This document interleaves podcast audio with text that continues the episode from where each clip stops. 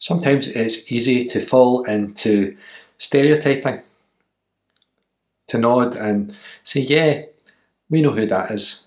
We've seen that before. We know exactly what you're talking about. And yet, so often, Jesus challenges those stereotypes, uses them to help us to see beyond. And that's what happens in today's story, where Jesus gives us a Pharisee and a tax collector and a lesson in righteousness. Hi, welcome to St Ninian's Church in Stonehouse. My name is Stuart and I get to be the minister here. We're so glad that you could join us at this time. We're glad that you found your way to us and want you to know that you are loved by God and welcome here. Today, Avril reads for us and leads us in our prayers. So let's dive in and see what this story has to teach us today. Luke chapter 18, verses 9 to 14. He also told this parable to some who trusted in themselves that they were righteous and regarded others with contempt. Two men went up to the temple to pray, one a Pharisee and the other a tax collector. The Pharisee, standing by himself, was praying thus God, I thank you that I am not like other people, thieves, rogues, adulterers, or even like this tax collector. I fast twice a week. I give a tenth of all my income.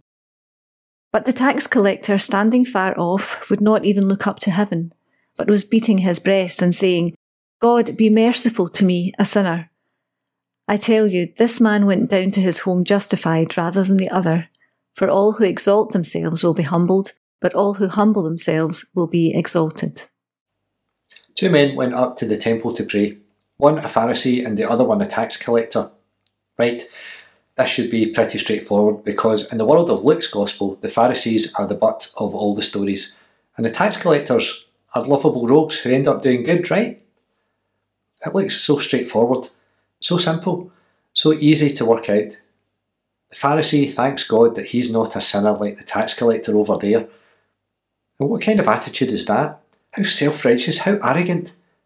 Meanwhile, the tax collector knows that he's a sinner and ask God for mercy and one of them goes home justified before God.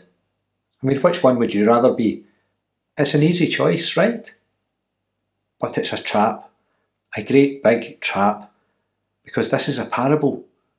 Jesus could easily have told the people he was talking to, those who trusted in themselves that they were righteous and regarded others with contempt, he could have told them to wind their necks in, have a little humility. But Jesus doesn't do that.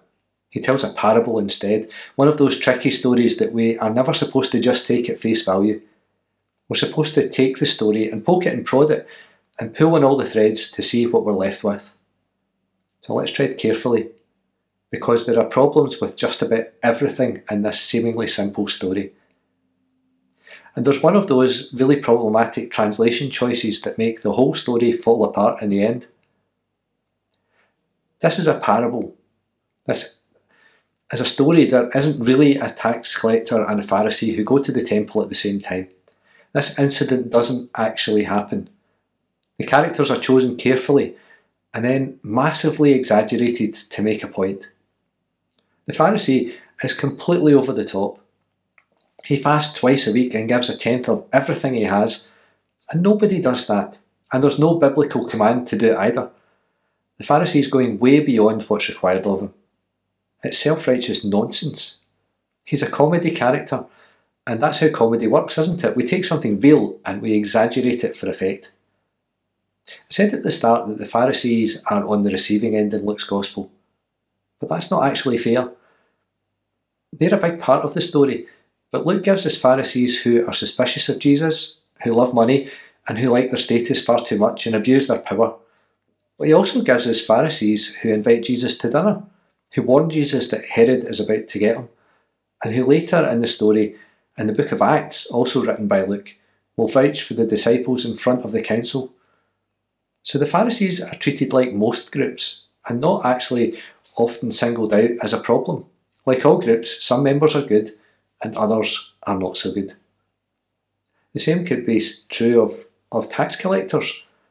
We make all kinds of assumptions about tax collectors in the Bible, they are collaborators, They work with the Romans, the occupiers. They've sold out their own communities for cash. They're all liars and cheats who steal from people, skimming a bit for themselves. And nobody likes them. And that's the setup. Jesus gives us two characters who nobody would want to be. Nobody would want to be that over the top religious fanatic, and nobody wants to be a sellout cheating. And nobody wants to be a sellout cheating tax collector. But here they both are in the same story. The Pharisee and the tax collector are both in the temple, praying to God. It's probably worth taking a moment at this point to, to talk a bit about the religious purity system. We talk a lot about people who are excluded from the temple worship, and they are excluded for a variety of reasons. People with skin diseases, those who have been in contact with the dead, those who are bleeding. What doesn't exclude you from the temple is behaviour or reputation, or even not being Jewish. The temple was the place to go and worship God and to pray, and that's what the Pharisee and the tax collector are both doing, with equal access to the temple and equal access to God. So let's take a look at their prayers. God, I thank you that I'm not like other people thieves, rogues, adulterers, even like that tax collector. I fast twice a week. I give a tenth of all my income. What's the problem with that? The Pharisee's giving thanks to God that he's able to lead a life where he can keep the commandments and he's able to give more than required. He's a good man doing everything that's asked of him and more. So why do we react so negatively to him? It's a perception of his tone. He sounds like he's bragging. Look at me, I'm so good, not like them. We have a sense that somehow he's putting on a show. Amy Jill Levine writes about this story, and in her explanation, she speaks of an ancient Jewish prayer that dates from a couple of hundred years after Jesus' time, and it's attributed to Rabbi Judah. It's a prayer that her own son was taught at his Jewish school. It goes like this Blessed be you, Lord, who did not make me a Gentile. Blessed be you, Lord, who did not make me uneducated. Blessed be you, Lord, who did not make me a woman. Talk about tone. But here's what we miss Gentiles were not under the law, and so they were not expected to keep it. The uneducated couldn't be expected to understand all of the law and its implications.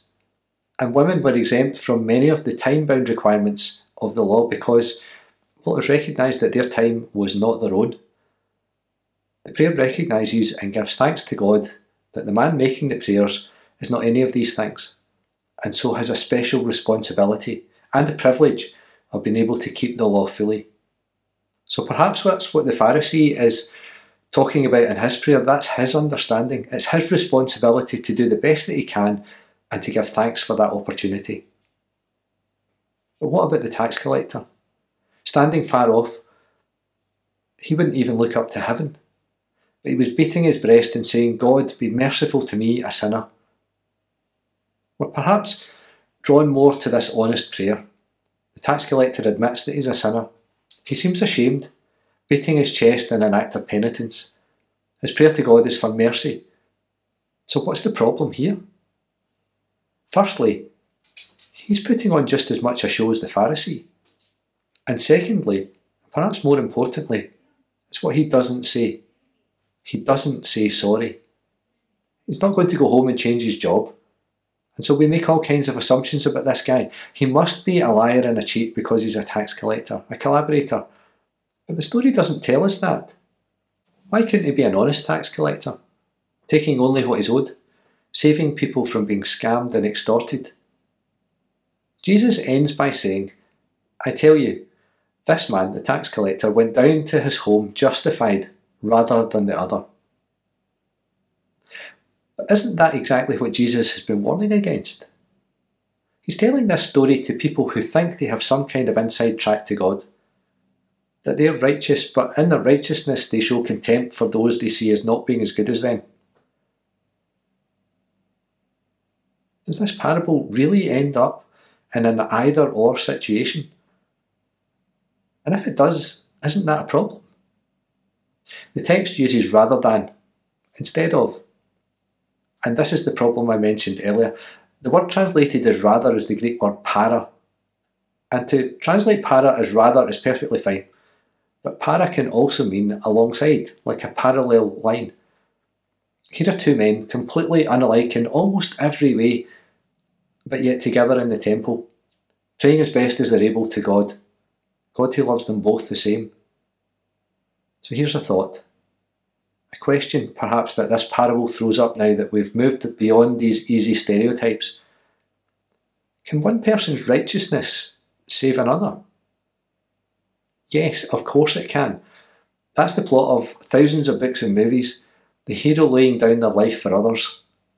And it's the story of our faith.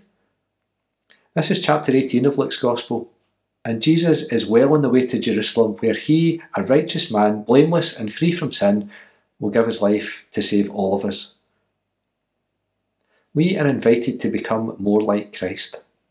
Perhaps the flaw in the Pharisee is that, like those Jesus is talking to, he doesn't see the connection between himself and the tax collector. What's missing from the scene is compassion a word that means to enter into another's suffering. Perhaps the Pharisee can show that living out the law is possible. He could be an encouragement, a role model. But it's not enough for the Pharisee to live a blameless life if that somehow sets him apart from those who need his help. What good is it to live that blameless life but never help anyone? It's much easier to live a righteous life when you're not surrounded by the trials and temptations of daily living. That's why monasteries and convents exist, so people can take themselves off from the world. But for most people, including the tax collector in this story, that's just not possible.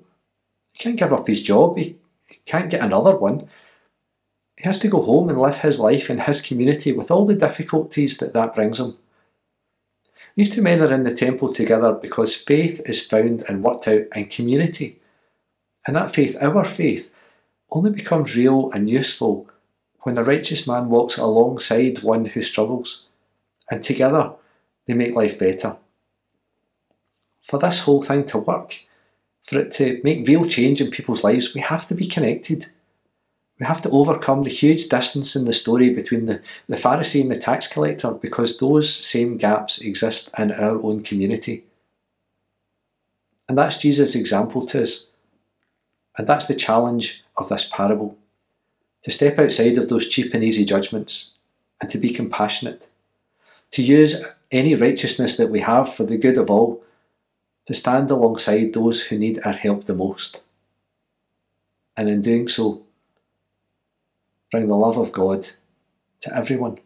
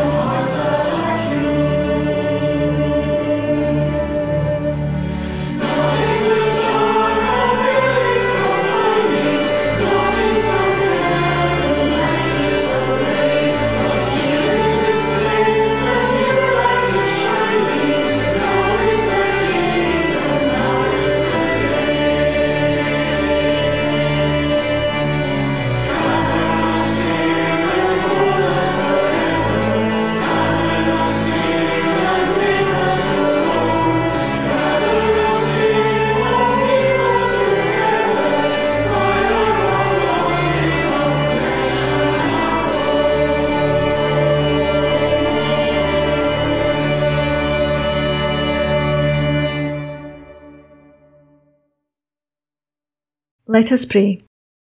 God, in your eyes all the world is one. Your compassion reaches all of creation. May we have your eyes of compassion.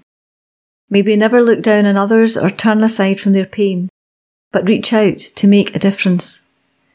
May we know that you equip us to effect change in our communities and in the world. So help us to risk our comfort to speak out against injustice. Help us to put aside our complacency to act for those who are persecuted. Help us to share all that we have to give to those who are hungry or homeless. God, give us your heart to serve our neighbours and to see in the face of all we encounter the face of Christ our Lord, in whose words we pray. Our Father who art in heaven, hallowed be thy name. Thy kingdom come, thy will be done on earth as it is in heaven. Give us this day our daily bread, and forgive us our debts as we forgive our debtors. And lead us not into temptation, but deliver us from evil. For thine is the kingdom, the power, and the glory, for ever. Amen.